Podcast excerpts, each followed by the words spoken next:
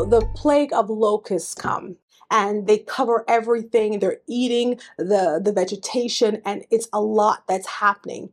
And verse 7, it says, the, Then Pharaoh's servant said to him, How long shall this man be a snare to us?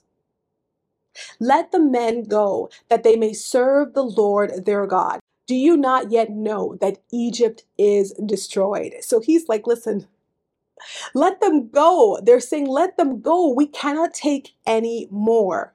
And so Moses and Aaron, they go back to Pharaoh. He says to them, okay, go serve the Lord your God who are the ones that are going? So he tried to, to compromise with him before, and now he's the point. Okay, I'll let you go, but who is going? And Moses says, We will go with our young and our old, with our sons and our daughters, with our flocks and our herds. We will go, for we must hold a feast to the Lord. Moses is saying, We are taking everybody, we are taking everything. Pharaoh is trying to bargain with God, with God and he's trying to bargain by Moses because he wants to let some go, but he wants the women and the children to be kept home, basically as hostages. And he is trying to find a way that he can get reprieve from the plagues, but not give in and allow his pride to be hurt. And it tells us in the scripture how bad this plague was with the the, the locusts. The, the land was darkened and they ate of every herb of the land and all the fruit of the trees which the hail had left. So what wasn't destroyed by the first plague was now destroyed by this plague with the locusts. It says for us in verse 20 that the Lord hardened Pharaoh's heart. God is in this. He wants to get to a point where his glory is seen in such a way that there is a record of what he is able to do. And as I continue to share what happens, you will see that why it's necessary that the Israelites had this sign and the Egyptians saw who this God was. Because he, listen, he was greater than every god that they that they serve, every pagan god. Um, and he was bigger than any system, any sacrificial system that they had participated in. He was able, through these plagues, to stop the whole worship system of the Egyptian gods um, with the lice and the locusts and all of these things. God was showing his power. As he had revealed to Moses his name, he was revealing his character and his ability through these plagues. Pharaoh promises to let Israel go, but changes his mind. His heart is hardened. So we move on to the ninth plague, which is darkness. Without warning, this time, Moses stretches out his hand um, towards heaven by the instruction of the Lord, and a thick darkness covers all of Egypt for three days. And it says the people didn't even see one another, nor did anyone rise from their place for three days. But the children of Israel have light. Can you imagine what that looked like? All of, of the, the land is dark and there's one part of it that the light's just shining and beaming down on. The children of Israel have light. And so then Pharaoh calls to Moses and said, Go serve the Lord. Only let your flocks and your herds be kept back. Let your little ones also go with you. So he wanted them to go first but do the sacrifice in the land. And then he changed so they can go, but don't go very far. And then he continues to change. And then the last one he said to them was, You go, but leave the women and the children behind. And now he's saying, Go, take the women and children, but leave your herds and leave your flocks. But Moses had already told them, We're taking everybody and we're taking everything. But once again, we read in the scripture, the Lord hardened Pharaoh's heart and he would not let them go. Just imagine if you could get a glimpse into some of the things that you have walked through, some of the challenges that you have faced, and if you realize that sometimes God was at work allowing the difficulty to come so that he could get a certain message across about who he is and what he wants to do in and through your life and so position you for you to have more of his glory and more of his favor. Could you imagine that? Pharaoh's heart is hardened still and in verse 28 he says to them, Get away from me. Take heed to yourself and see my face no more. For in the day you shall see my face, you should die. Pharaoh says this to Moses, and we're going to see how that comes to pass. Because there's one more plague, and this one will be the worst of all of them. Not only was the livestock destroyed and the vegetation destroyed and the land in a mess, but now there's going to be the death of the firstborn. And in the chap in chapter 11 it is announced the firstborn of all the people and all the cattle in Egypt will die. But through the workings of God and the instructions that he gives to Moses, Israel will be spared. So I want to read to you from uh, chapter 11 a few verses for you to understand the instruction that the Lord spoke. Speak now in the hearing of the people, and let every man ask from his neighbor and every woman from her neighbor articles of silver and articles of gold. And the Lord gave the people favor in the sight of the Egyptians. Moreover, the man Moses was very great in the land of Egypt, in the sight of Pharaoh's servants, and in the sight of the people. So he gives an instruction for them to, to take silver and gold from the neighbors, and you can tell the people are going to do it because of what they've seen and also because of Moses and what and how they view Moses. Verse 4 Then Moses said, Thus says the Lord, about midnight I will go out into the midst of Egypt, and all the firstborn in the land of Egypt shall die, from the firstborn of Pharaoh, who sits on his throne, even to the firstborn of the female servant who is behind the handmill, and all the firstborn of the animals. Then there shall be a great cry throughout all the land of Egypt, such as was not like it before, nor shall it be like it again.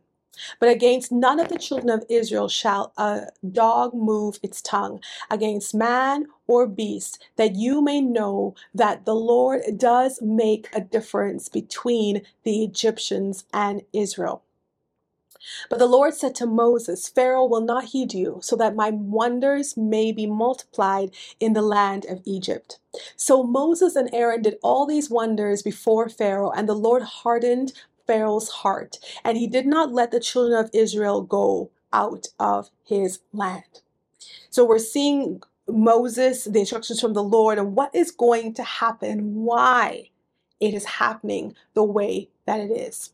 So after he announced this um, final plague, which we're going into number 10, which is the death of the firstborn, Moses receives instructions from the Lord about the Passover. We're moving over into chapter 12, and let me read to you what he says.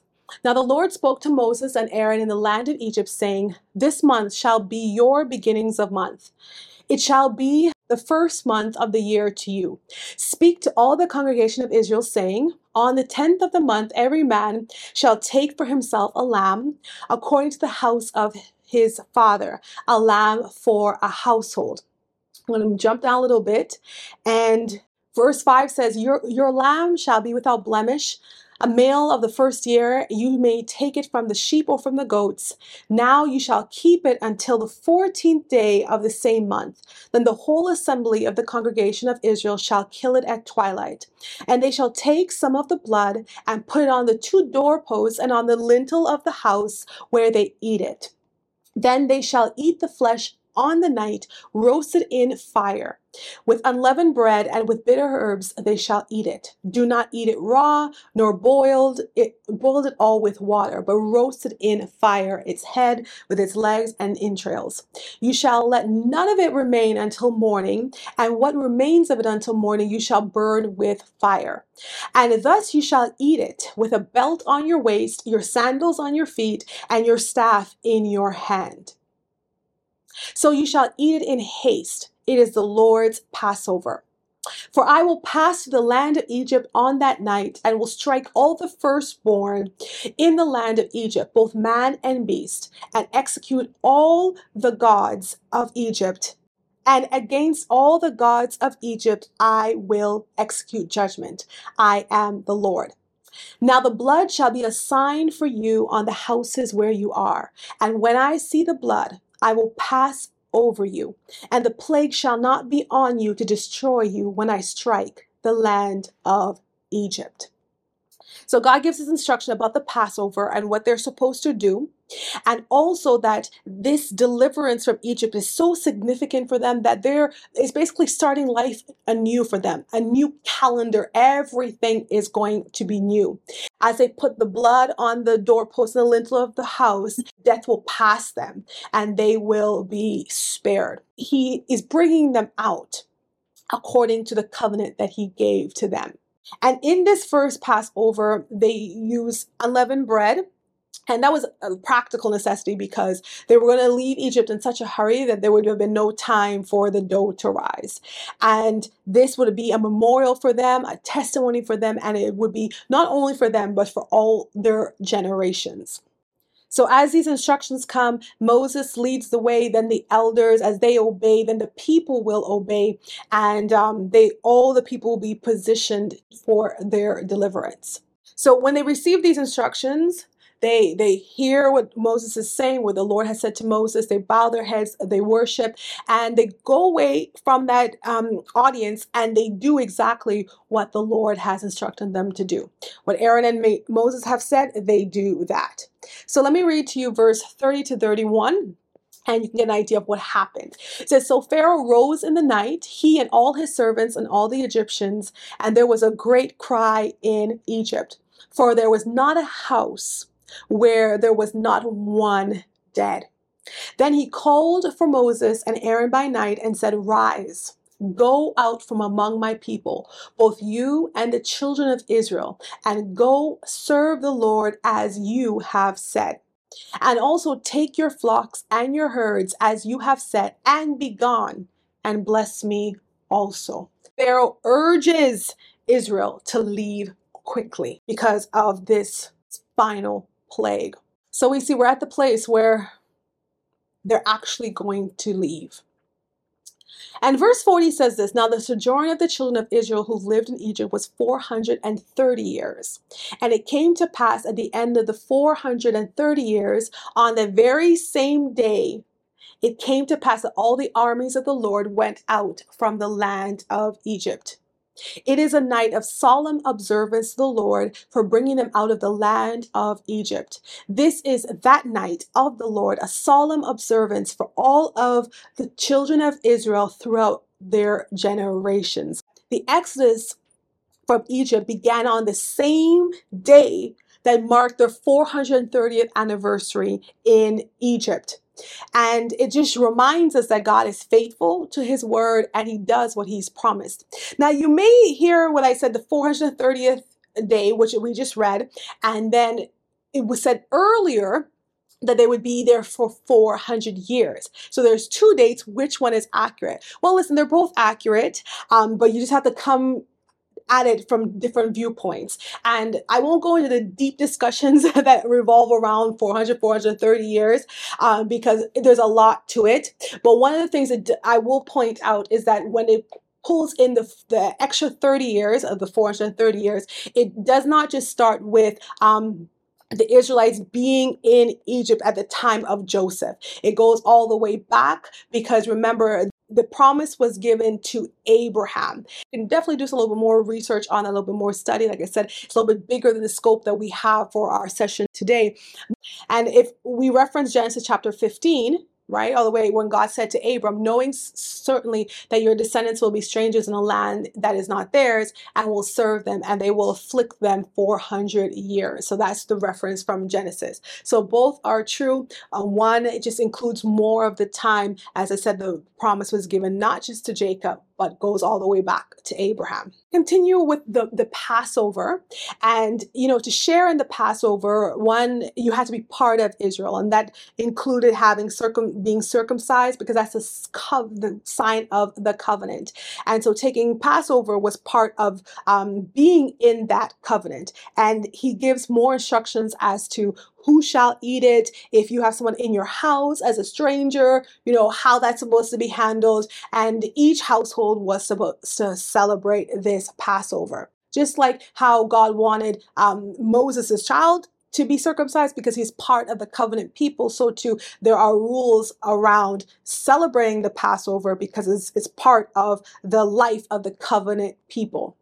And verse 50 says this Thus all the children of Israel did, as the Lord commanded Moses and Aaron, so they did. So God brings them out, and He brings them out in a mighty way.